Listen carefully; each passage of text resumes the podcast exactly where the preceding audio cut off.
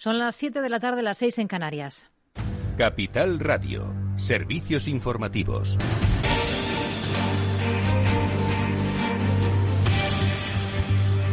Buenas tardes. Varias compañías del IBEX han presentado resultados al cierre de la sesión. Es el caso de ACS, que ha logrado un beneficio neto de 351 millones de euros en el primer semestre del ejercicio, un 4,8% más respecto a un año antes. Una mejora que, según la compañía, se apoya en la mejora del negocio y en la recuperación del tráfico de las autopistas de Avertis tras las fuertes caídas registradas durante la pandemia. El resultado bruto de explotación, el EBITDA, mejora un 14,6%, mientras que las ventas se reducen un 3,5% hasta junio por el impacto de la evolución del dólar frente al euro. Cuentas también de Ferrovial que registra pérdidas de 177 millones de euros, lo que supone en todo caso reducir a más de la mitad los números rojos registrados en el último ejercicio.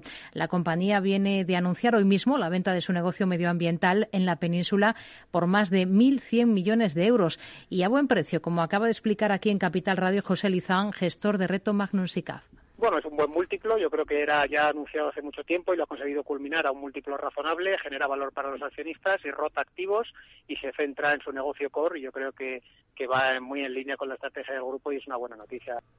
También ha presentado cuentas, Indra, ha registrado un beneficio neto en el primer semestre del año de 55 millones de euros, lo que contrasta con las pérdidas de 75 millones del mismo periodo de 2020. La mejora la consigue después de haber incrementado los ingresos un 9%, especialmente en el área de transporte y defensa. La compañía ha mejorado guías para el global del ejercicio, en concreto mejoras en el EBIT y en la generación de caja. Las reacciones a la decisión del Gobierno de abrir la puerta a que pueda subir el salario mínimo interprofesional a final de año no se han hecho esperar. Hoy la vicepresidenta del Gobierno, Nadia Calviño, ha adelantado que lo estudiarán en septiembre en función de cómo marche el desempleo, pero la reacción de los empresarios ya está sobre la mesa. Guillermo Azaola, buenas tardes. Pues sí, reacciones por boca de Lorenzo Amor, el presidente de ATA y vicepresidente de COE, piensa que es precipitado subir el salario mínimo interprofesional de nuevo en septiembre y avisa de que una medida así podría dañar el empleo. Amor muestra su preocupación porque aún muchos autónomos y pequeñas empresas no han visto el horizonte de la recuperación y subir el salario mínimo interprofesional para algunas actividades cree que sería contraproducente. Reacción contraria en los sindicatos. Unai Sordo, líder de comisiones obreras, celebra la noticia pero lamenta que llega con retraso. Es una buena noticia, pero es una noticia que llega tarde. En nuestra opinión es fruto de la presión que estábamos sometiendo al gobierno para que no congelara el SMI. Lo cierto es que la evolución de esta retribución acumula una subida del 30% en apenas dos años, desde los 735 euros de diciembre de 2018 hasta los 950 actuales. La ministra de Trabajo, Yolanda Díaz, se marca como objetivo elevar el salario mínimo interprofesional hasta los 1.000 euros mensuales. Y hasta ahora se ha encontrado con la oposición de la ministra Calviño. Habrá que esperar cómo marcha el empleo. De momento la economía mejora y prueba de ello es que España liderará el crecimiento de las grandes economías avanzadas en 2022, según el Fondo Monetario Internacional. Para este año, eso sí, ha rebajado la previsión dos décimas frente a lo pronosticado en abril hasta el 6,2%. La ministra Calviño habla de buenos datos de crecimiento en el segundo trimestre. La economía ha tenido una evolución muy positiva en el segundo trimestre, como decía, con un crecimiento intertrimestral que podría situarse o incluso superar el 2%. Y esta tendencia se mantiene en el mes de julio con los datos disponibles hasta el día de hoy. Claves del mercado. Echamos un vistazo a las bolsas. En Estados Unidos tenemos tono negativo generalizado para los índices con un Dow Jones que se deja medio punto porcentual hasta 34.943 puntos. El S&P 500 recota algo más, un 0,88%, cede incluso más el Nasdaq 100, un 1,76%. Ha sido una jornada negativa en toda Europa con un cierre para el IBEX abajo del 0,87% hasta 8.699 puntos. Con Enagas el título más positivo, arriba un 1,70% y Solaria con descensos superiores a los 4 puntos porcentuales. Echamos también un vistazo, según las pantallas de XTV, al mercado de divisas. Ahí el cruce euro-dólar está en 1,1835 unidades. De momento es todo. Siguen escuchando Capital Radio.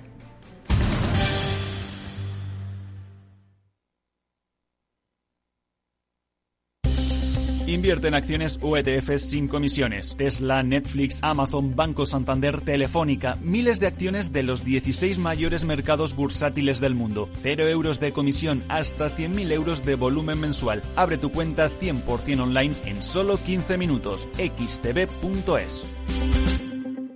Riesgo 6 de 6. Este número es indicativo del riesgo del producto, siendo uno indicativo del menor riesgo y 6 del mayor riesgo. ¿Harto de tertulias políticas y de quienes lo saben todo?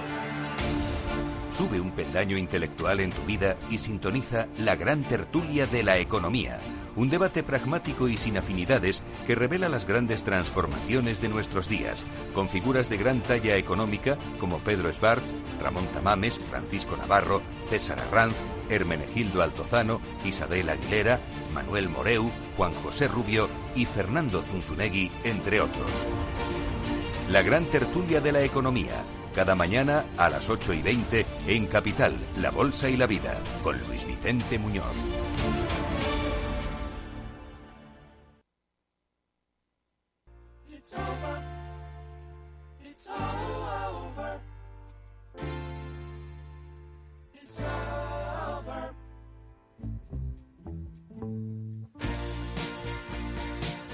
Del trabajo, After Work, con Eduardo Castillo, Capital Radio.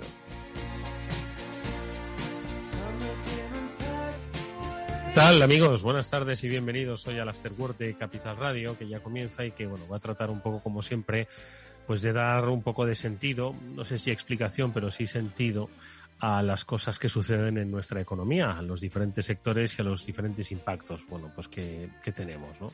Y entre ellos, eh, hoy nos vamos a detener en el sector del alquiler, bueno, de, de las empresas que tienen patrimonio de alquiler porque es indudable ¿no? que ha habido muchas eh, cuestiones que han cambiado un poco el panorama ¿no? de la habitabilidad, tanto residencial como empresarial en nuestro país, una pandemia de por medio y luego regulaciones que no acaban de cerrarse, que sin lugar a dudas impactan bueno, pues en un sector importante de, de nuestro país. Por eso en este programa hablaremos en un rato con Fernando La Cadena, que es presidente de ASIPA, que es la Asociación de Inmobiliarias con Patrimonio de Alquiler, para que nos cuente un poco pues qué tal, cómo esperan ¿no? este segundo, esta segunda parte del año. Si va a ser complicada, cuál es la expectativa, por dónde cree que se va a mover el mercado. Bueno, yo creo que cosas interesantes nos va a poder contar nuestro invitado. Pero antes hablaremos con Félix López, con Chimortega, como siempre, con los que es eh, interesante y apasionante analizar lo que pasa, la inflación, el precio de la luz, esas cosas que los ciudadanos no acabamos de comprender en la circunstancia en la que nos encontramos, pero que siempre seguro tiene una explicación ilógica, como es la economía. Por cierto, que se ha ido Jeff Bezos al, eh, al espacio, bueno, al espacio entiendo, al, espacio cercano, ¿no? Eh, lo he visto en Twitter, seguro que muchos de vosotros también, y me pregunto, ¿qué significa esto? ¿Es un viaje simplemente de un millonario? Es una nueva etapa en lo que se refiere ya no al viaje espacial de los millonarios, sino en la investigación aeroespacial. Es un nuevo paso. Bueno, pues se lo preguntaremos a José Antonio González, el director del Carnel, que es el más tequi de toda la redacción de, eh, de, de Capital Radio y que, eh, bueno, pues enseguida pues también nos dará un poco sus claves sobre por qué, por qué pues hemos puesto todos el foco y sobre todo los likes en el viaje de, de Jeff Bezos. Amigos, esto es el After Work. Vamos a saludar ya a nuestros primeros invitados.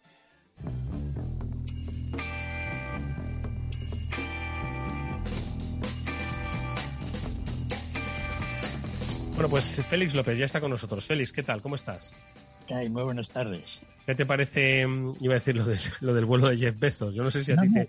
En eso estaba yo pensando, a ver cómo me, ahorro un poco de dinero y me doy una vueltilla por el Y te das espacio. una vueltilla, ¿no? Pues oye, pon una administración de lotería. Yo recuerdo que uno de los de los turistas espaciales así de nuestro país fue el, el- el- el- el propietario de la Bruja de Oro, la Bruja d'Or, que vendía, pues, claro, a tope de lotería y se dio un viaje espacial. Yo creo que se le llegó a dar el viaje espacial. No sé si con, con tanta profundidad como la de, la de Jeff Bezos, pero luego hablaremos. Chimo Ortega, ¿qué tal? Buenas tardes, Chimo.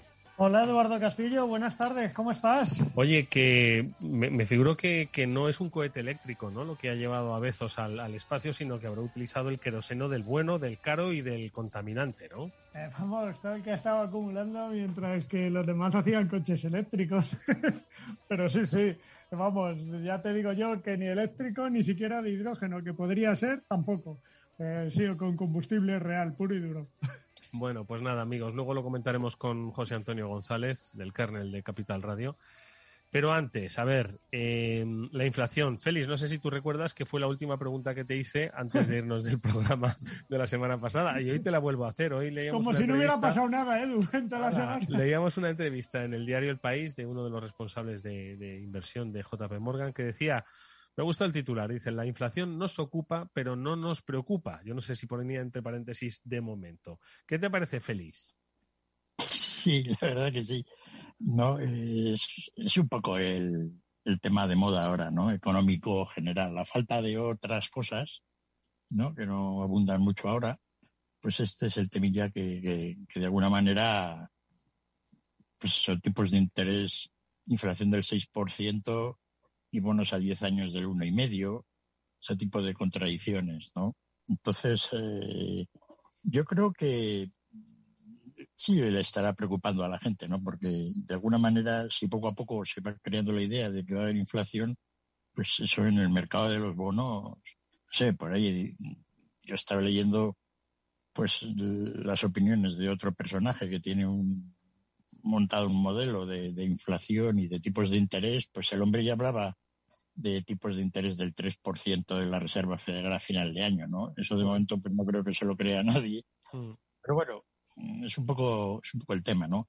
En Estados Unidos, que es un poco donde se ha centrado todo esto, ¿no? Y pues eh, está el tema de que efectivamente pues, en algunos sectores están teniendo problemas para contratar mano de obra y que de alguna manera pues eso puede indicar que los salarios tiendan al alza. Lo que, como hemos comentado muchas veces, es lo fundamental para que haya una inflación sostenida. Bueno, la inflación es un concepto de sostenimiento de crecimiento de precios, ¿no? Entonces, pero yo no lo veo por muchos otros sitios. En Europa pues no se ve que aquí haya inflación de salarios por ningún lado, ¿no? Y entonces, pues, salvo toda la inflación que pueda ser un poco, eh, digamos, inducida por los mercados de materias primas, ¿no? Como ha ocurrido en los últimos meses a nivel mundial, pues ahí sí, ahí hay una subida de precios, pero yo no creo que se vaya a producir una inflación. Oye, Félix, yo no veo a los alemanes subiendo los salarios. Es- eh, a los alemanes subiendo los salarios. Llevamos no sé ni cuántos años de programa y todavía no han subido los salarios los alemanes, así que figúrate nosotros en España. Pero decías una cosa, que en Estados Unidos hay dificultades para encontrar mano de obra, pese a la destrucción de empleo que hubo con la pandemia. Eh, ¿Estamos hablando de mano de obra específica o estamos hablando de que es que hay pleno empleo en Estados Unidos, Félix? Bueno, eh, todavía no hay pleno empleo, pero de algunas maneras y por zonas y por, digamos, pues hay problemas, eso es lo que la gente dice y lo que se lee todos los días, ¿no? Sí, sí. Los empresarios que tienen encuentran problemas para encontrar mano de obra mano de obra a precio razonable, por lo cual tienen que estar subiendo los salarios. Pero ya eso que siempre se ha dicho en los últimos meses que, se debía, bueno, afectaba más que nada a, los sueldos más bajos, pues ya empieza a afectar a los sueldos más altos, ¿no? Pues la banca de inversión ya dice que va a hacer subidas de 10% del sueldo, en cosas que, que en realidad eso sí indicaría pues una tendencia a... Claro, la razón, el- la, la pregunta ahora es cómo es posible que en Estados Unidos, con todo lo que ha caído, pueda haber escasez de mano de obra. ¿no? Cuando todavía no tienen, el- no tienen pleno empleo porque la tasa de paro en Estados Unidos ronda todavía el 5,5%. Llegó a estar dos puntos más abajo, ¿no? Entonces ahí está todo el mundo tratando de investigar a qué se debe, digamos, el cambio en la situación laboral americana, ¿no? Unos dicen pues que la gente ya no quiere ir a currar si no les pagan más, porque si no los niños no pueden ir al colegio, todo ese lío. ¿no? que tiene que ver ahora con las guarderías y, y que realmente los padres tienen problemas para- con la educación de los hijos y hay que pagarles más. Bueno, eh, por ahí van los argumentos, sea, ya ves que no muy allá. Ya, ¿no? ya. A la hora de, de- Pero así es, es decir, hay como una pequeña burbujilla informativa en Estados Unidos sobre que los salarios pues pueden aumentar. Chimo, ¿qué te parece? Pues a mí me parece una burbuja, porque falta empleo, los salarios aumentan, eh, pero a ver, no solo pasa. eh, ¿Cuántas veces hemos hablado aquí los tres sobre la crisis de los conductores del transporte, incluso antes de pandemia y ahora más. Quiero decir, por ejemplo, por poner un ejemplo práctico y real, faltan 15.000 conductores de camiones para el transporte internacional. Que decía Félix, es verdad que tenía algunos eh, amigos conocidos, ¿no? Con empresas de transporte logístico y cuyo, cuya la flota de conductores, pues ¿de dónde eran? De, los países bálticos. Claro, es que las patronales eh, han dado esa cifra, 15.000 conductores faltan. Y, y os puedo asegurar que los salarios ahora han vuelto a ser bastante mejores que lo que han sido los últimos ocho o nueve años. Han vuelto un poco a la época en que se ganaba dinero siendo conductor de camión. ¿Cuánto, cobra un ¿Cuánto cobra un transportista? ¿Lo tienes o cobraba en época buena? Pues mira, en época buena, eh, un transportista mm, que trabajaba para una empresa, es decir, que no es camión propio ni nada, eh, unos 3.000, 3.000 y pico euros al mes. Puta madre. Sí, incluso, Exacto. Digo, digo el mínimo, ¿vale? A partir de ahí, eh, échale lo que mm. fuera, dependiendo de los trayectos que hiciera. Sí, sí, sí, sí. Lo curioso del caso es que si la patronal se queja de que le faltan 15.000 conductores, oh. la verdad es que entonces ahora se deben estar forrando, es decir, no los conductores que, sino los, sino los de la patronal, ¿no? Porque con, con 15.000 camiones menos, pues fíjate los fletes como pueden estar, ¿no? Carísimos. Ese es el tope, como un contenedor eh, montado en el Evergreen atascado en el canal de... Más o menos. Una, de las grandes problemas inflacionarios, o lo que ha creado toda esta mentalidad de, que los precios van a subir, es efectivamente eso de que se ha denominado las roturas de las cadenas de suministro, así como elegante, ¿no? Debido a que efectivamente pues ya las cosas no se mueven con la suficiente ligereza como se hacían antes. Hay, problemas de cuellos de botella y además pues la subida de los costes, ¿no? Entonces, todo lo que tiene que ver con todos estos aspectos logísticos, de alguna manera incide mucho en lo que la gente piensa, las empresas, etcétera, ¿no? Pero, pero bueno, es decir, lo, lo de Chimo contaba aquí la patronal de los 15.000 en Estados Unidos, también por volver a, es llevan ya años hablando de, la escasez de, transportistas, ¿no? Bueno, eh, eh, los economistas, el tema de la escasez como tal no se concibe muy allá. En el sentido, pues sabemos que hay escasez, porque hay, hay escasez de todo. Y si hay escasez, pues la referencia, pues precios más altos, ¿no? Que curan la escasez. Si hay escasez de transportistas, pues se les paga más dinero y de repente pues viene más gente al, negocio, ¿no? Entonces, hablar de escasez como tal es un concepto un poco peculiar, ¿no? A la hora de cómo los empresarios pueden juzgar su situación, etcétera. Claro, a todo el mundo le gusta que no le suban los costes, ¿no? De lo que tiene que comprar. Pero, pero bueno, petróleo ya vemos cómo sube y baja, ¿no? Eh, de todas formas, Chimo, me gustaría, obviamente, conocer al detalle ¿no? las necesidades de, de, eh, esa industria que necesita 15.000 conductores para transportar mercancías. No sé si es para transportar fruta ¿no? Eh, a los países del norte, sino entiendo que responde un poco a ese movimiento del e-commerce, ¿no? nacional e internacional, pues que es el que está, bueno, pues un poco cambiando el panorama de la distribución, ¿no? Sí y no. Quiero decir, también faltan conductores, por lo que cuentan, ¿eh? Eh, para transportar fruta o para transportar piezas de automóviles, aunque obviamente la logística en esos ámbitos está mucho más desarrollada eh, que, lo de la última milla. Pero, pero es verdad que sí y no. Para el comer, para el transporte de comercio internacional por carretera, que en España es casi todo, y en Europa prácticamente, quitar algunas excepciones de tren o lo que va por barcos, obviamente, pero al final acabas teniendo la que llevar a un sitio a otro, eh, pues no es, es para materias esenciales también, ¿eh? y eso es lo que hace, lo que decía Félix, o sea, ya no es solo el e-commerce, es que el, el, transporte esencial de mercancías, el que tenemos todos en la cabeza, el de frutas, verduras, hortalizas, que además es un transporte urgente porque son alimentos perecederos, eh, el pescado, muchas cosas. Eh, de alimentos perecederos también lo sufre y lo sufren las industrias que trabajan en gran medida en just in time, pero que necesitan al final que los proveedores manden las piezas de un lado a otro, porque si no para las fábricas, no solo las de automóviles, todas.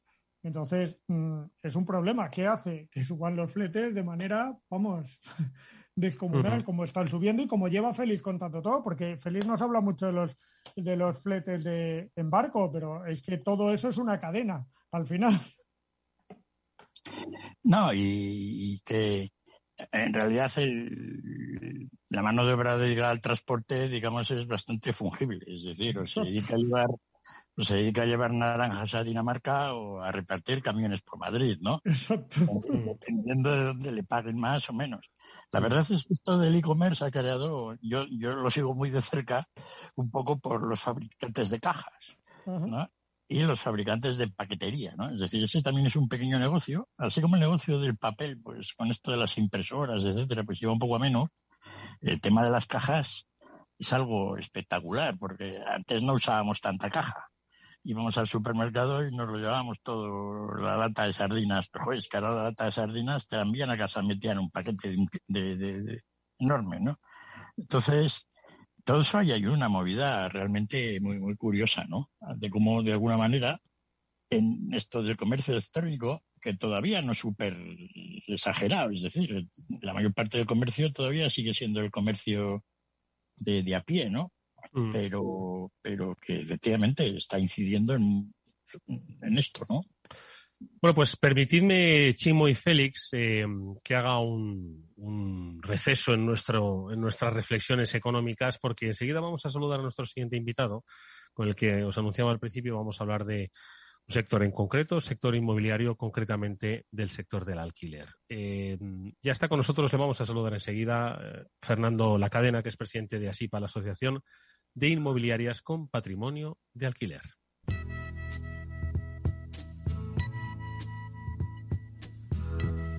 Bueno, pues podríamos decir que esta asociación que pues, lleva 40 años eh, operando y representando a las distintas compañías propietarias de patrimonio en alquiler, patrimonio residencial, alquiler eh, logístico, alquiler eh, de oficinas, alquiler también turístico, bueno, pues eh, todas ellas eh, eh, reunidas bajo el paraguas de la asociación y que indudablemente, bueno, pues han, han sufrido, como muchos otros sectores, obviamente, pues los impactos que ha tenido la pandemia y especialmente los cambios que estos han traído, ¿no? Porque ha afectado y mucho, ¿no? Pues a la forma que las empresas y que las personas pues tienen de relacionarse allí donde habitan, allí donde, donde desarrollan su actividad profesional, su actividad personal. Bueno, pues Fernando La Cadena, presidente de ASIPA, ¿qué tal? Buenas tardes, bienvenido. Hola, ¿qué tal, Eduardo? Muy buenas tardes. Buenas tardes al resto de los, eh, de los compañeros. Oye, Fernando, muchísimas gracias por estar con nosotros eh, y sobre todo por querer hacer un, no sé si hacer balance de estos seis primeros meses o una previsión de lo que resta de año. Es cierto que el sector es innegable, ¿no? Pues en la parte residencial, en la parte de oficinas, en la parte de turismo, en todos los sectores, como todos los sectores de la actividad, bueno, pues ha visto, bueno, pues impactado un poco el desarrollo de su actividad. Eso si no contamos todavía los eh, impactos regulatorios que al final eh, la, no la no definición de los mismos, pues también acaba un poco afectando a la toma de decisiones empresariales. No sé un poco cómo eh, podríamos ahora mismo, bueno, de alguna forma, pues definir el estado emocional de los que forman parte de la asociación, Fernando? Bueno, pues eh, resulta un poquito más sencillo hablar del pasado que hablar del futuro, porque el futuro, como bien podéis imaginar, implica o incorpora algunas incertidumbres de las que también podemos comentar. Pero el pasado ha sido un pasado eh, evidentemente duro. Eh, todo lo que el, desde marzo del año 2020 hasta hoy, pues ha habido un montón de, cambios eh, económicos, cambios normativos, cambios de comportamiento de los clientes.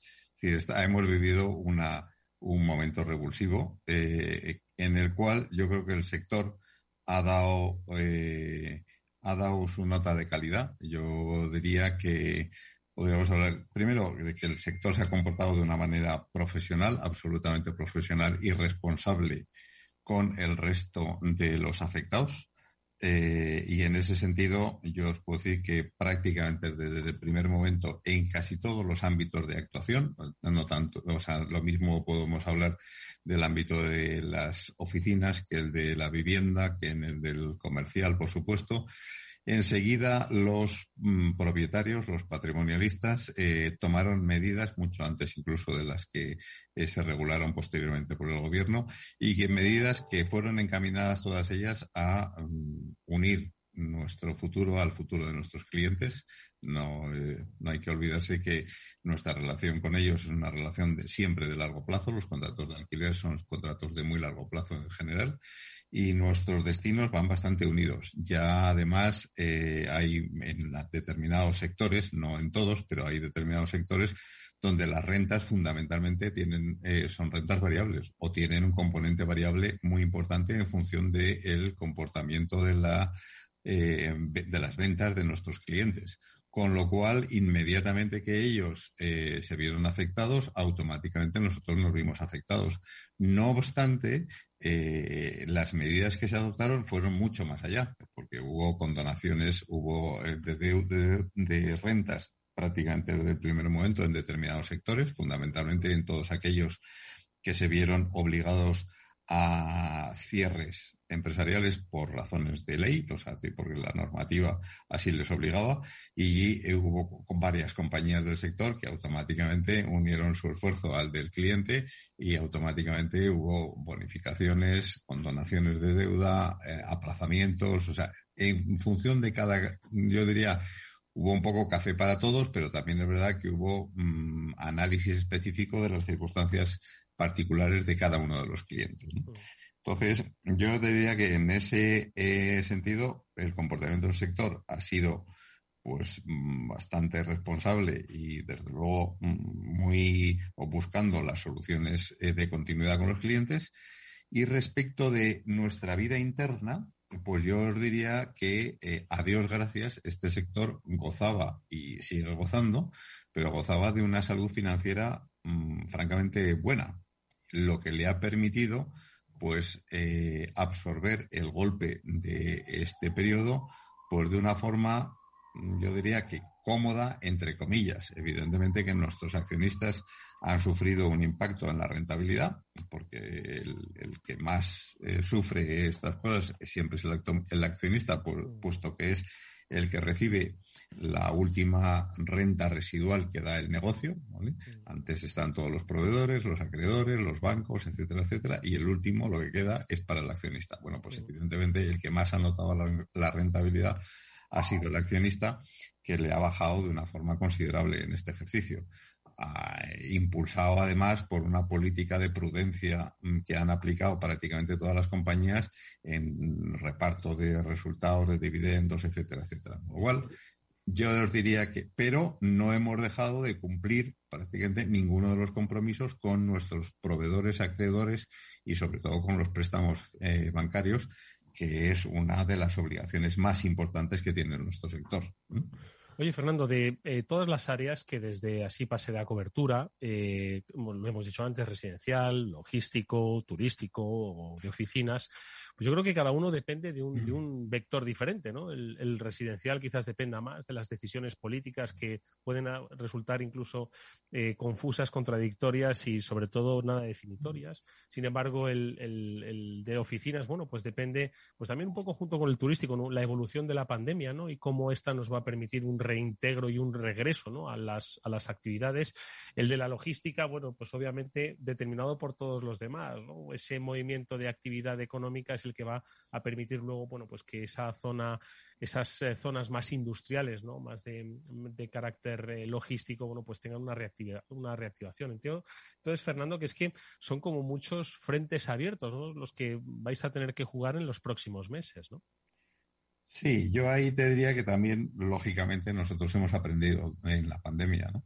Y hemos aprendido y hemos reaccionado. ¿eh? Eh, como lo dices perfectamente tú, que cada uno de los sectores ha tenido comportamientos distintos e impactos distintos. Si bajamos un poquito al detalle, y pues yo te diría, el residencial, pues el residencial básicamente eh, se ha visto afectado en la medida que han crecido el número de familias vulnerables, Y este es un tema que, como tú bien dices, es un tema fundamentalmente político, porque son los, las familias vulnerables necesitan viviendas accesibles para ellos. O sea, el problema que tiene este mercado, lógicamente, es que hoy este, esta necesidad la está cubriendo el mercado libre. la carencia de productos, de las famosas viviendas protegidas o políticas público-privadas que den, que den solución a esta demanda, pues impide o está impidiendo, de hecho, el que se estén dando soluciones reales a este problema. ¿Y cómo se han solucionado? Pues a través de regulaciones fundamentalmente políticas, de eh, eh, congelación de rentas. Eh, precios, exactamente. Efectivamente. Entonces, ese es un tema que daría para estar horas y horas hablando y que tiene muchos componentes, mucho, casi ninguno empresarial y, y casi todos políticos, ¿vale? Entonces, pero mm, que la solución los políticos la conocen bien, la solución es, perfectamente posible, hace falta una planificación a medio y largo plazo y el sector está absolutamente decidido a ayudar en este tema siempre y cuando tenga digamos, un, entorno adecuado para desarrollar ese negocio. Si nos vamos al resto de los sectores, pues ha habido reacciones muy claras. O sea, las, eh, el, que más ha sufrido, pues claramente el que más ha sufrido ha sido el, comercial, en los centros comerciales que están cerrados y el hotelero. ¿Qué ha pasado con ellos? Pues el, comercial eh, ha sufrido bastante y sigue sufriendo porque las, eh, todavía la asistencia y las afluencias no han vuelto a los niveles que tenían antes y desde luego lo que todavía no ha llegado ni de lejos es el volumen de ventas que tenían antes del COVID, ¿vale? Es decir, sigue habiendo, sí es verdad que han recuperado bastante afluencia, en definitiva la gente va a los centros comerciales, pero ya no se gasta el mismo dinero que se gastaba antes. ¿eh? Eh, ¿Qué ha pasado? Pues que ha crecido muchísimo el mercado del e-commerce, el mercado online. ¿Y cómo se ha solucionado? ¿Qué impacto ha tenido? Pues que eh, inmediatamente se ha potenciado el negocio logístico. Es decir, lo que ha caído el, el, perdón, el comercial, el de los centros comerciales, ha incrementado el logístico.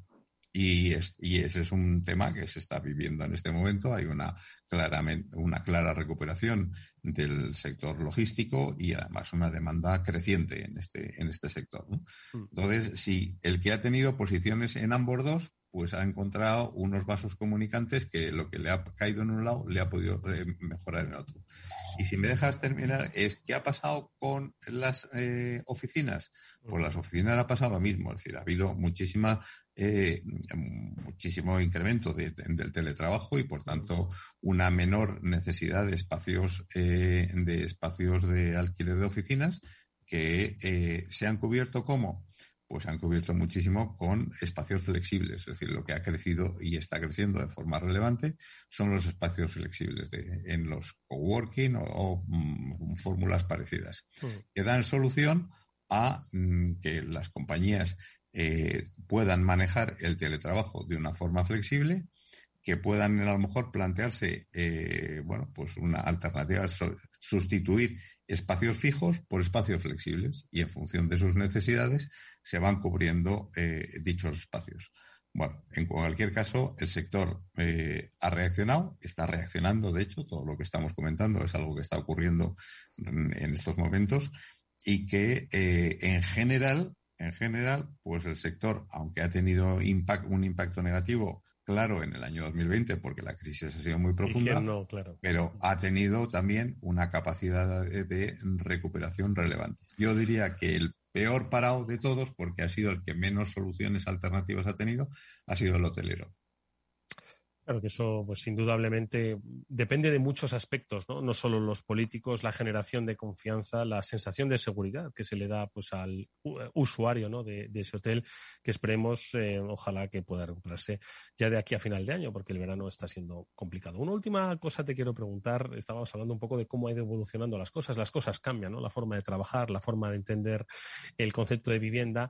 Yo no sé si en España, pues has visto esa transformación en los últimos años de esa, ese esa transformación de que ya somos menos de propiedad, más de alquiler, por las circunstancias que sean, y si ya pues la figura del arrendador, que siempre se ha visto como la imagen negativa, pues eh, se va entendiendo un poco el papel que tiene dentro de la economía, especialmente las empresas ¿no? o las inmobiliarias que tienen patrimonio de, eh, en alquiler. ¿no? ¿Crees que ha evolucionado esa percepción, Fernando?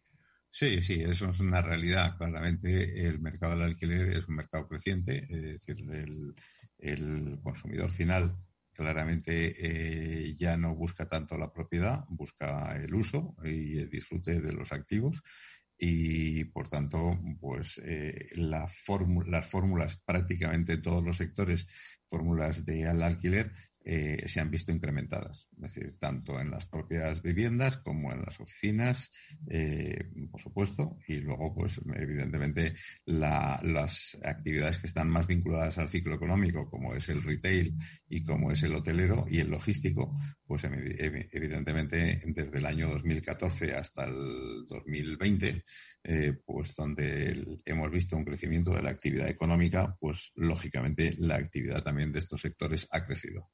Eh, con lo cual, mm, los usos y costumbres del ciudadano eh, están pidiendo más alquiler, sin ninguna duda. Y yo diría que eh, la respuesta la están encontrando precisamente en una mayor, mm, digamos, en, en, una mayor oferta de los actores profesionales que estamos en este sector. que yo te diría que creo que hemos ganado en profesionalidad eh, eh, de una forma muy relevante después de la crisis del 2008 al 2013. Es decir, este sector se ha profesionalizado de una forma relevante y además es un sector que claramente está mirando o tiene vistas de largo, de largo plazo. Es decir, prácticamente todos los actores que hay ahora mismo en España en general son actores de largo recorrido. Los que están dentro de ASIPA, sin ninguna duda, tú antes has mencionado que efectivamente ASIPA es una asociación de hace con una antigüedad superior a 40 años y es que los que estamos dentro de la asociación, la inmensa mayoría de ellos, con distintos nombres, porque es verdad que en este camino o en este ciclo eh, muchos han desaparecido, muchos se han transformado, sí, y, otros y se llaman de otras maneras, pero son prácticamente los mismos, son los casi los mismos activos que han ido pasando de mano en mano y que eh, y que han pasado de mano a mano por lo que antes comenté, comentaba de que eh, ha sido la fortaleza en este momento, fue la debilidad en el anterior, que fue unas estructuras de capital o de apalancamiento financiero enormemente altas, que en este, en este momento no se dan. Es decir, en esa profesionalidad, una de las cosas que ha llevado es precisamente a eh, una mayor solidez de los estados financieros que hace que los jugadores de hoy, los operadores de hoy, tengan muchísima más salud financiera de la que tenían antes. Sin, lugar a dudas, que la, historia ha cambiado. Es bueno que nos la haya eh, contado Fernando La Cadena, presidente de ASIPA, Asociación de Inmobiliarias con Patrimonio de Alquiler, sobre cómo evolucionan las cosas, cómo cambian. Conozcamos un poco cuál es la situación para luego tomar decisiones, para luego formar opiniones. Fernando, muchas gracias, mucha suerte para lo que resta de año. Hasta muy pronto. Muchísimas gracias a vosotros. Gracias, Eduardo. Vamos, vamos nosotros con un consejo. Si inviertes en bolsa y no conoces a XTB, es muy probable que estés pagando de más. Con XTB, atento, comprar o vender acciones y ETFs no tiene ninguna comisión hasta 100.000 euros de valor nominal al mes. ¿Vas a seguir pagando comisiones en tus operaciones? Recuerda, XTB no te cobra comisiones en la compra y venta de acciones al contado y ETFs. Tienes que entrar en xtb.es, abrir una cuenta online de una manera rápida y sencilla, con una atención al cliente que es en castellano y que está disponible las 24 horas del día. Ya son más de 300.000 clientes los que confían en xtb.es. Riesgo 6 de 6, este número número es indicativo del riesgo del producto, siendo uno indicativo del menor riesgo, seis del mayor riesgo. After Work con Eduardo Castillo.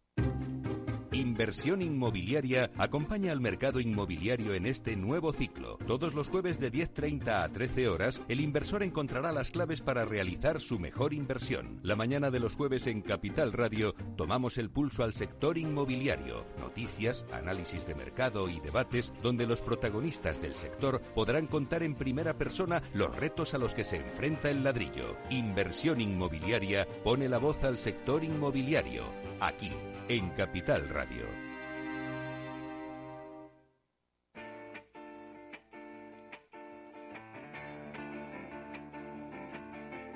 After Work con Eduardo Castillo.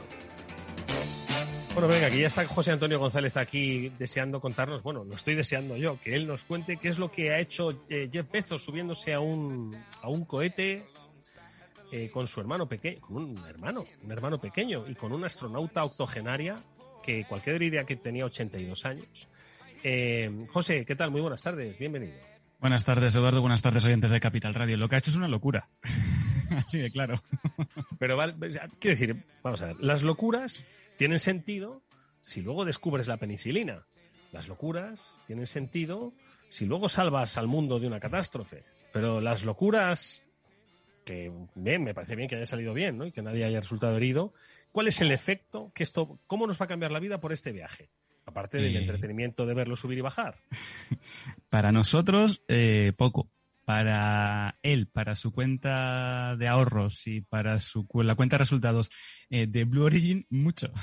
Porque eh, lo que ha demostrado es una fuerza empresarial y de poderío tecnológico eh, importante. Porque ha conseguido eh, que los cuatro tripulantes de esta misión extraña eh, hayan conseguido eh, sobrepasar esos 100 kilómetros de altura, que es la famosa línea de Karman que tanto hemos hablado eh, los últimos días, porque también lo intentó eh, Sir Richard Branson con Virgin Galactic, que se quedó a los 85 kilómetros de altura. Eh, bueno, pues se supone que esa franja es la frontera entre lo que es el espacio y lo que es la Tierra. Eh, lo que han conseguido es eso, que durante cuatro minutos, cuatro minutos, eh, han tenido una sensación de ingravidez y lo que ha durado el vuelo son 15 minutos.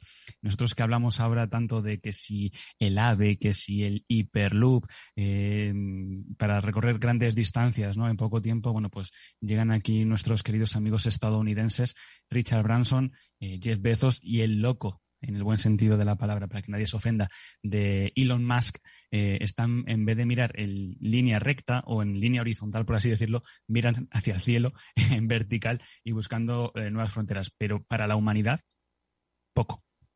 Eh, de todas formas, has dicho una, cosa, una clave, ¿no? Es, oye, lo de Blue Origin, ¿no? Que pues se, se pone ahora mismo a la cabeza, ¿no? Diría yo, de la carrera espacial privada. Eh, y me ha llamado la atención eh, un poquito la poca publicidad y la- los pocos focos que siempre ha habido sobre Blue Origin. Hemos visto caer más, más cohetes de Elon Musk. Bueno, y subir también, ¿eh? Ojo. en todo este tiempo que ni uno solo volar de Blue Origin y resulta que a la primera, bueno, estoy un poco exagerando, ¿eh? Eh, un poco esa diferencia, ¿no? Entre uno es demasiado demasiado espectacularista, ¿no? Y el otro, pues vendiendo libros, vendiendo libros, se ha puesto pues en el siguiente escalón de la carrera espacial privada, ¿no? Claro, es que lo que estamos hablando tanto de SpaceX, eh, porque tiene más negocios, por así decirlo, con la NASA.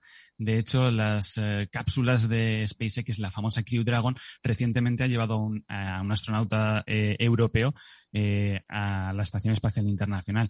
Esa carrera eh, que donde está haciendo bastante dinero Elon Musk con la NASA, es la que ha ganado Blue Origin, que fue la primera eh, startup, por así decirlo, en meterse en la carrera espacial. Eh, fue la primera en salir, después llegó SpaceX y después eh, Virgin Galactic. eh, se ha quedado ahí un poquito rezagada. Pero, Edu, a mí lo que me interesa y lo que más me ha llamado la atención, estos viajes que son de 10, 15 minutos, no se está poniendo el foco, tanto que nuestros dirigentes desde la Unión Europea, también desde España y el mundo en general, está apostando por una movilidad más sostenible, más amigable con el medio ambiente, hablan de hidrógeno, eh, Mm. de esa movilidad eléctrica. Eh, ¿Por qué no se está diciendo la importancia y la huella eh, de carbono que está dejando este turismo espacial? Porque enviar cohetes al espacio o para el cielo, vamos a dejarlo así, eh, un poquito para arriba, eh, 15 minutos, eh, un poco amigable con y poco amistoso con el medio ambiente, lo es. Porque la huella de carbono que están dejando este turismo espacial, eh, bueno, pues hay que, son toneladas de hollín, dióxido de carbono y también, bueno, eh, vapor de agua. Eh, según fuentes del propio SpaceX, eh, lanzar una nave cada dos semanas, cada dos semanas, una nave cada dos semanas conlleva la emisión de 4.900 toneladas de carbono al año. Para Feliz. cuatro personas. Feliz, Chimo, a ver, que lo estáis oyendo. Eh, ¿Qué te parece el viajecito de... Oye, no está mal, ¿eh? Por datos, pues los que nos Eh, ha contado, los que nos quiero- ha contado José. A ver, Chimo. Yo quiero, yo quiero contarle a José que has empezado, pre- empe- empezado preguntando el programa si el cohete era eléctrico. y lo, ha- Eh, ojo. lo ha cargado en un, en un cargador de esos de, de- de Tesla. Sí, ¿no? Están haciendo sinergias, ¿no? claro. A ver, Félix, Pues ¿qué parece- te parece? me parece- Chimo, venga. Que hasta hace dos días, así, pero, pero sin mayor análisis profundo, me parece que hasta hace dos días solo las maravillosas agencias internacionales, NASA, y la europea y los chinos, éramos los rusos, eran capaces de, convertir un sueño así que ahora está al alcance de mucha más gente. Por otra parte, me parece absurdo una carrera espacial, como dice José, contaminante y mm, como diría aquel, porque yo soy más que tú. Entonces, lo veo absurdo, lo veo tecnológicamente muy interesante, que se pueda hacer ya sin esas grandes agencias estatales, pero lo veo absurdo. Félix, ¿a ti qué te parece? Sí, no, con lo que cuenta José van a tener problemas para que esto sea un negocio regular. No, yo creo que el señor Bezos más y a ver si se si se si vuela rápido y Branson pues serán de los pocos que van a poder hacer esto porque va a haber gran oposición a lo mismo. No, esto efectivamente yo no veo saliendo cohetes ni tal siquiera uno a la semana, no para llevar a la gente por ahí, ¿no? Y pues tendrá que. Eh, iba yo a decir que me ha parecido el viaje además un poco corto y estaba yo diciendo que a ver si me apuntaba yo antes rápidamente, ¿no? Pero yo recuerdo que yo estaba en la estación espacial, ¿no? ¿Has estado en la estación espacial? Sí, pero estaba en tierra. Anda. Vaya, qué detalle tan tonto. bueno, no contaminante, no contaminante. En Bremen, allí la tenían y allí me metí yo en EADS, ¿no? donde... Y me di una vuelta por allí viendo cómo estaba todo, ¿no? Y bueno, pues yo creo que eso va a terminar siendo un poco, no sé, yo con lo que ha dicho José de la contaminación, yo efectivamente al turismo digamos, estratosférico. bueno, turismo y no turismo. Quiero decir, como el que se va a investigar los minerales eh, a, la estratosfera. va a seguir siendo igual de contaminante que vaya un rico que vaya un científico, ¿no?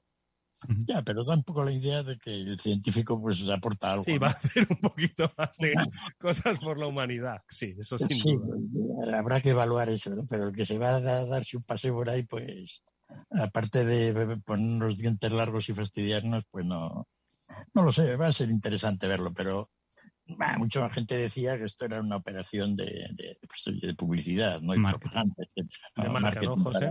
Sí, sí, pero dejadme, eh, ya que he dado ese, esa cara negativa, hay una cara positiva, igual que cuando eh, llegaron los primeros coches. Seamos, no seamos cenizos aquí, criticando ya el viaje. no, llegaron los primeros coches, pues oye, son mucho más contaminantes ¿no? que los que tenemos ahora. Bueno, pues en este sentido, en, en ese transporte inter, eh, interplanetario, o en este caso que salen un poquito al espacio, estamos en los primeros pasos hay que contar, y si me dejas, Edu, voy a hacer una pequeña cuña autopromo, eh, que este fin de semana en el kernel de Capital Radio. El mejor programa de esta casa. junto con refuerzo la cuña. Em, eh, vamos a hablar con Álvaro Romero Calvo, eh, que es un ingeniero granadino que tiene mucho que ver en esta misión de New Shepard de Blue Origin, porque ha probado y esto Chimo nos puede explicar mucho mejor porque de esto sabe, em, un proceso que se llama electrólisis, que es un proceso electroquímico en el cual que producimos oxígeno e hidrógeno a partir del agua, eh, que va a ser fundamental para la exploración espacial. Así que a lo mejor dentro de unos años o unas décadas, esos cohetes eh, se mueven por hidrógeno a través de la hidrólisis y, ojo, lo está haciendo un ingeniero granadino. ¿eh? Mm. Oye, es fantástico. Chimo, ¿qué nos puedes contar? Hombre, indudablemente de aquí a 10 años el cohete de Blue Origin pues será silencioso porque será pues eso de hidrógeno eléctrico será como los coches estos no que iban así no sí pero habrá que ponerle sonido no como están haciendo con los coches eléctricos no para que no se pierda ese, no se pierda ese sentido. Chimo.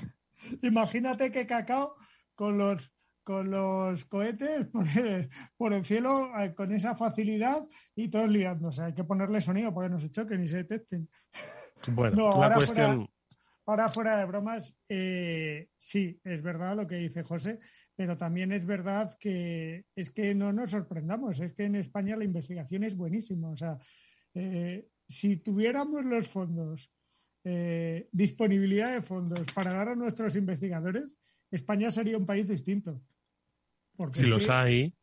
Sí. Claro que hay, claro que hay fondos. Sí, ¿dónde? Lo que pasa es que no están, no están bien repartidos. O no están disponibles para la investigación, porque ya te digo yo que no están bien repartidos. Exacto. Pero sí, sí, como este otros tantos proyectos. O sea, eh, el Hyperloop, que esta semana, José Antonio, esta semana están por ahí, ¿no? Además, con lo del Hyperloop. Eh, sí, desde, desde, el 19, Valencia es la sede, es la capital oh. mundial del Hyperloop, del Hyperloop, eh, la semana del Hyperloop, que se iba a celebrar eh, el año pasado, pero se tuvo que suspender por la COVID. Bueno, pues Valencia, con los chicos de Celeros, con los chicos también y las chicas de la Universidad Politécnica de Valencia, eh, se están convirtiendo en el centro de atención de, esta, de este nuevo modo de transporte, ¿no? Que, que por cierto, ese protocolo de, de movilidad lo inventó Elon Musk, que lo hizo mm. eh, software libre, por así decirlo, para que todo el mundo eh, open source pudiera hacer sus propios planes. Y están trabajando en ello y España se quiere convertir, concretamente Valencia, en uno de los puntos nodales de, esta nueva movilidad. Y además hay eh, chavales universitarios en el, que desde el principio han estado en el proyecto y que están liderando partes de ese proyecto, ¿verdad, José? ¿Cuánto, ¿Cuánto Madrid-Murcia va a ser? Eh, pues eh, en poco, poca distancia, aunque está, eh, que no están cerca. Por Madrid, tú, dime, tú dime, José, ¿cuánto? ¿Cuánto haces en coche, Eduardo? coche eléctrico, ¿eh? No, no, Eduardo todavía no usa. Madre mía.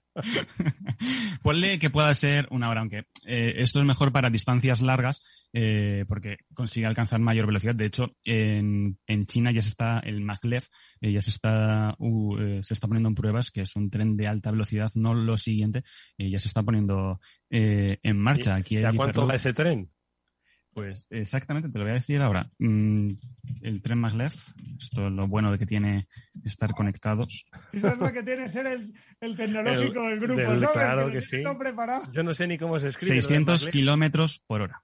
¡Oh! 600 kilómetros por hora. O sea que en 40 minutos Madrid-Murcia. no despega. Más o menos, o media hora, diría yo, casi, casi. 600 kilómetros por hora un tren, madre mía. Se le van a salir las tuercas. Esto para la gente que, estamos en la red, hacemos entrevistas, ¿no? Si es complicado hacer una entrevista en un ave, pues imagínate en esto. Exactamente. Bueno, pero bueno, pueden esperar a que llegue, que es muy No, no hay prisa, ¿no? Puede estar en el estudio rápidamente. Recomendamos, como siempre, el kernel de Capital Radio con José Antonio González, que volverá. Refrescanos el domingo, ¿a qué hora?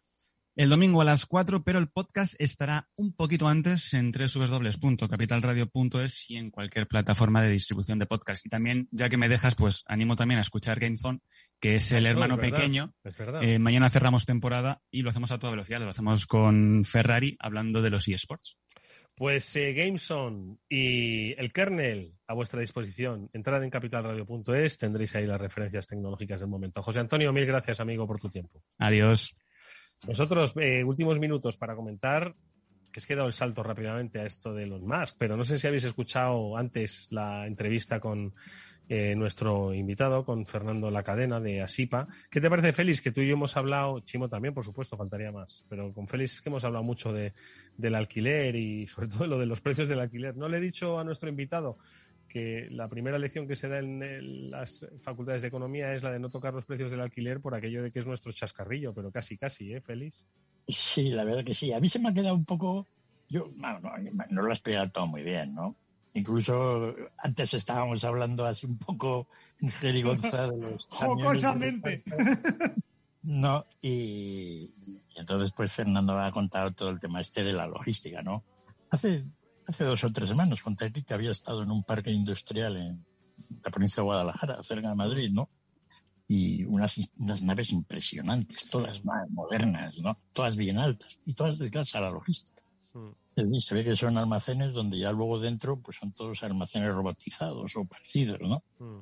Y todo así, y era todo nuevo, flamante, ¿no? Como no he visto yo parque en toda España de bonito, ¿no? O sea, se ve que eso efectivamente pues es un sector pujante.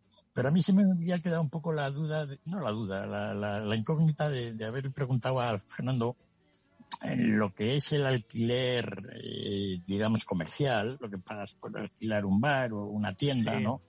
¿Cómo habría quedado eso después de la pandemia ahora? Mm. Es decir, ¿qué cuesta alquilar comparado con hace dos años? Hace dos años, sí, sí han bajado los precios, ¿no? Los precios. Y comentaba, comentaba que habían, oye, pues que habían sido sensibles, ¿no? A, las circunstancias. También es cierto que no lo ha comentado, pero en otros foros sí que lo ha expresado, que decía, pues echaba un poco en falta decir, oye, que eh, se ha ayudado mucho a los eh, arrendatarios, pues les con un poco la, la, mm, el aplazamiento de pagos, de las deudas, etcétera, etcétera. dice, pero joder, al arrendador Claro, es que pues el mantenimiento de todos estos locales, de todos estos centros y tal, que no están operativos, pero que tienen que mantenerse, esto, pues eso lo sabemos todos. Quien no mantiene una casa, al final la casa tiene que vivirse, ¿no? Entonces, se quejaba un poco de eso. Pero es cierto, ¿no? Que no, se lo preguntamos en una próxima intervención, ¿no? ¿Cómo ha quedado el tema de los locales? ¿Tú qué crees que han, que han bajado un poco los precios? Tenido que caer bastante, ¿no? Es decir, es cierto que además incluso ahora los contratos se harán de otra manera. Yo me imagino que ahora yo voy a alquilar un local y le digo al dueño, oye, si tiene otra pandemia que... Eh, ese tipo de cosas. ¿Cómo ponemos aquí una cláusula? no Todo eso me imagino que va a hacer cambiar bastante a todo este sector. Claro, Fernando, lo que contaban por otros foros, por lo que dices, que aquí todo el mundo ha recibido, bueno, en España poco, ¿no? Porque el gobierno... Vamos, No, pero bueno, al menos mentalmente, la idea de que a la gente había que darle algún subsidio. Claro, a los propietarios esto es nada. como es propietario, ¿no? Y de como es propietario es rico, así que se apañe, ¿no? No, y todo esto era fundamental, porque cuando empezó la pandemia, mucho de lo que hablábamos era efectivamente qué iba a pasar con los alquileres. Es decir, sí, sí, lo hablamos, lo hablamos. Y bueno, pues hay empresas más grandes como, como la asociación de, Fernando, pero, pero muchos de los alquileres pues son de gente más, ¿no? exactamente, que son pequeños propietarios, ¿no? Entonces, ¿cómo se ajustaba todo esto? ¿Cómo se ajustaban los alquileres para que no tuvieran que cerrar y luego no volver a encontrar pues otros potenciales clientes, ¿no? Pero, en fin. No sé, lo que, lo que está claro es que fíjate, es un tema que vamos a desarrollar más porque cuando uno va andando por la calle y ve locales vacíos en alquiler. No sé si es tanto una cuestión del precio del local como de la propia actividad económica, ¿no? Y de la propia confianza, ¿no? En, el, en la actividad económica. Chimo, un minuto para tu reflexión. Uf, menudo día para reflexionar. Pues mira, ¿sabes lo que te digo? Eh, yo quiero reflexionar en positivo, que nos queda una semana para las vacaciones, chatos. Madre mía, sí, pero id con cuidado, ¿eh? Dejémonos de reflexiones, cuidémonos, seamos conscientes, seamos responsables, eh, porque al final, eh, si este verano la cagamos, y ya ya le hemos cagado bastante antes del verano, si este verano la cagamos, el último cuatrimestre, que es la última vez que hemos puesto el ciclo donde nos íbamos a recuperar, ¿recordáis que lo vamos moviendo? Sí, sí, pues el último cuatrimestre nos lo vamos a cargar también, con lo cual yo creo que... vamos a fundir las ayudas en nada, ¿sabes? Exacto, la mejor reflexión es que si queremos aprovechar las ayudas, si queremos que el dinero cunda, si queremos que la economía vaya, si queremos que mejore la cosa, es no pensar en, no hacer reflexiones del presente, sino casi este mes de agosto pensar un poquito en el futuro para no cagarla. Oye, amigos, que tengáis un buen verano. Que es nuestro último programa antes de la Por temporada. eso lo decía yo. Pasando bien. Que lo disfrutéis, que seáis muy felices, ¿vale? Que feliz, que hagas buenas prospecciones y que las cuentes y las compartas con todos los oyentes del Afterwork cuando volvamos de nuevo por las ondas. ¿Te parece? Perfecto. Chimo, amigo mío, que mil gracias, como siempre. Eres un gracias a ti. Yo confío mucho en las, prospecciones, en las prospecciones de Félix. Yo, yo solo confío en las prospecciones de Félix. Amigos, hasta aquí el Afterwork con Félix López, con Chimo Ortega, más amigos, más invitados. Hasta muy, hasta muy pronto y nosotros, con la ayuda de Néstor Betancor, nos despedimos, como siempre, con buena música. Hasta mañana, 19 horas, en el Afterwork de Capital Radio. Hasta entonces, cuidaos.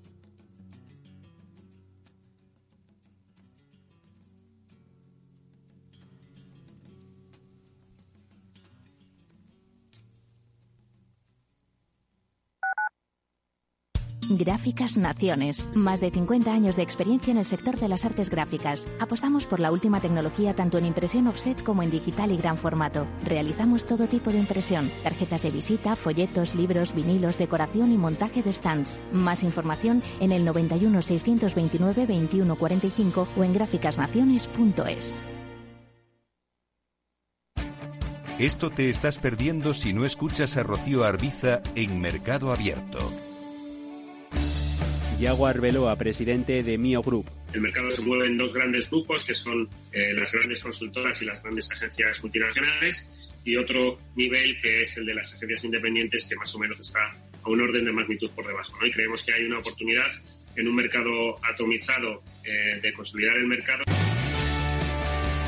Mercado Abierto con Rocío Arbiza.